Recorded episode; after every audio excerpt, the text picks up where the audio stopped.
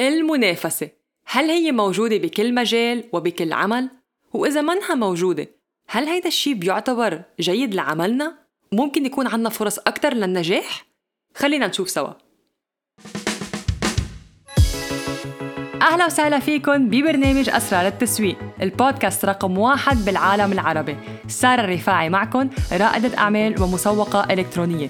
تابعونا كل أسبوع مع نصايح وقصص جديدة اللي من خلالها بشارككن خبرتي ومعرفتي بعالم التسويق وريادة الأعمال.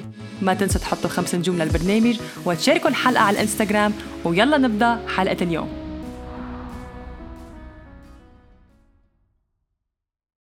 وهلأ يلا نبدأ بموضوع المنافسة ونشوف ونجاوب على سؤال بأنه هل المنافسة جيدة؟ بالمختصر المفيد، نعم جيدة، مفيدة لألنا ولعملنا. إذا بنبحث على تفسير المنافسة بيطلع لنا على أنها التنافس بين الشركات اللي بتبيع منتجات أو خدمات مشابهة بهدف تحقيق الإيرادات والأرباح ونمو الحصة السوقية. طب سارة، أوكي، كيف هيدا الشيء ممكن يخدمنا؟ خبرينا. المنافسة أولاً بتحفزنا على تحسين دائم وترقية مستمرة للعرض تبعنا لحتى نقدم الأفضل ما لدينا. العقلية اللي بدنا نمشي فيها هي على خلق عرض لا يقاوم لزبائني المستهدفة، بدل ما أكون عم بركز على منافسينا وحط كل مجهودي شو عم يعملوا منافسينا حتى أنا أكون عم ضارب عليهم. لما أحكي عن عرض لا يقاوم، أول شيء ممكن يخطر على بال الشخص اللي عم بحكي عنه أنه تكون أسعاري أرخص شيء بالسوق أو أرخص من الموجود. يعني لما تكون أرخص أنا أسعاري، الكل رح يجي لعندي، مع أنه مش هيك بتمشي العملية. على فكرة بالموسم الأول حكيت أنا عن كيف تخلقوا عرض لا يقاوم، فيكم تسمعوا الحلقة رقم تسعة من الموسم الأول لتعرفوا أكتر. لأن لما ركز على خلق عرض مختلف جديد لا يقاوم، أنا بكون عم بخلق لحالي مكانة معينة بالسوق، يعني عم بكون مميز عن الجميع اللي موجود بمجالي، حكون بمحل يونيك فريد من نوعه. أعطيكم مثال، النوادي الرياضية، قديه في نوادي رياضية موجودة، قديه في مدربين رياضيين موجودين، سواء كانوا كمان أونلاين أو بدربوا بنادي رياضي. هلأ الشخص يلي بده يجي يشترك بيشترك، بيبدأ ممارسة الرياضة وبيبدأ مشواره. يعني هلا العرض العادي لهيدا الشيء، لهيدا الكونسبت او لهيدا الهدف، هو انه اتدرب بالجيم او تدريبات يوميه لخساره الوزن وبناء العضل، طبعا لانه هيدا هدف المشترك اساسا. بس هون بيجي طريقه تصويره وعرضه يلي عم بتكون عاديه وبنسمعها وين ما كان.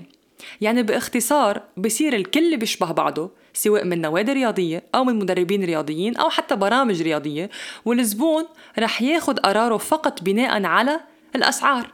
حيقول بأنه الكل بيشبه بعضه، كله نفس الشيء، رح روح نقل الأرخص والأنسب لإله.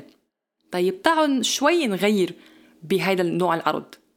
خلينا أقول في عرض مختلف على الشكل التالي.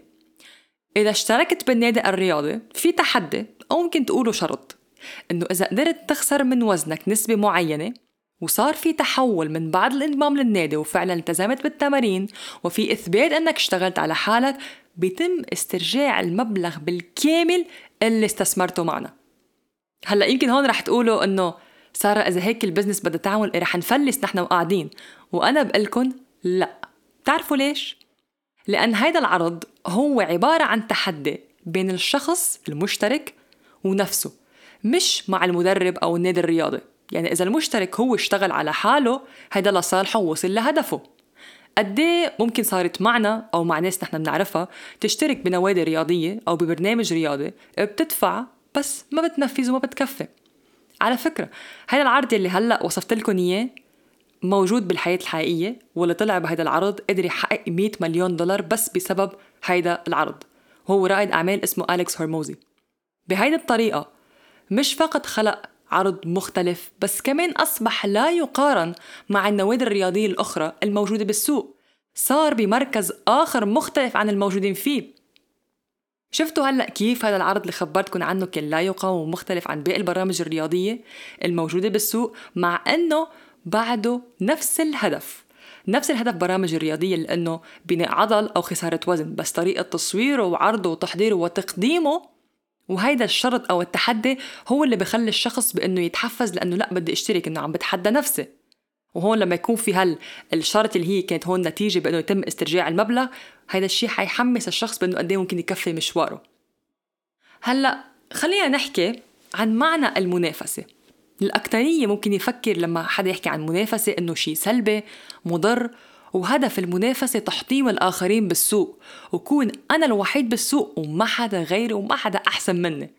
بس شوفوا قديه بالعالم في شركات إلكترونية، مطاعم، سيارات، كل هيدي العلامات التجارية بالسوق كلها طبعاً تتنافس وكلها أكيد تدرس بعضها، بس بتركز على التحسين وتقديم الأفضل.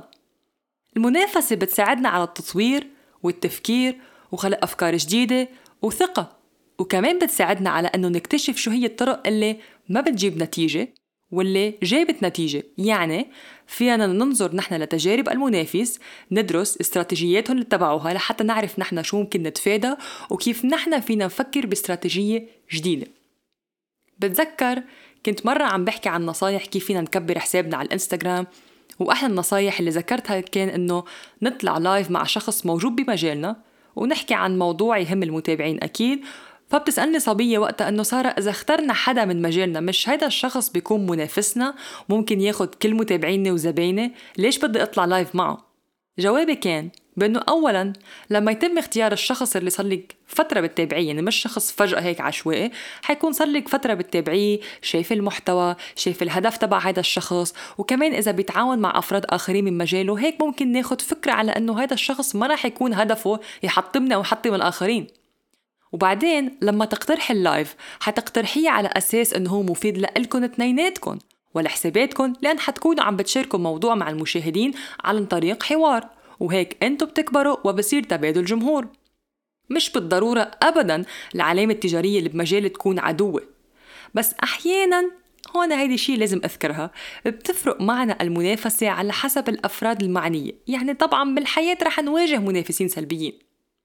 هلأ خدوا مثال، أنا سبق وطلعت لايف مع عدة مسوقين إلكترونيين شاطرين بمجالهم وعلى تواصل معهم وبنفس المجال، شاركنا المعلومات على التواصل الاجتماعي وخلينا العالم تستفيد من خلال اللايف أو من خلال بوست أو أي شيء. فلما نخلق بيئة تنافس ودية مشجعة رح تختلف نفسيتكن أولاً، ورح تلاحظوا انعكاسها على عملكن، والتركيز على خلق عروض مستقبلية دايماً عم تتحسن، دايماً فريدة من نوعها، ومش كون عم بركز على منافسة كيف فيني أنا أكون عم بحطم أو كيف فيني أكون ما في حدا غيري بالسوق. هون بالنهاية منستنتج أن المنافسة نعم مفيدة لعملنا، موجودة وهي محفز لتقديم أفضل العروضات والأفكار عنا. فهلأ المنافسة اللي أنتم موجودين فيها بمجالكم حتساعدكم، فكروا كيف فيكم تستغلوها، فكروا كيف فيكم تستفيدوا منها، وأنا بتمنى لكم التوفيق. شكراً لاستماعكم لحلقة اليوم من برنامج أسرار التسويق.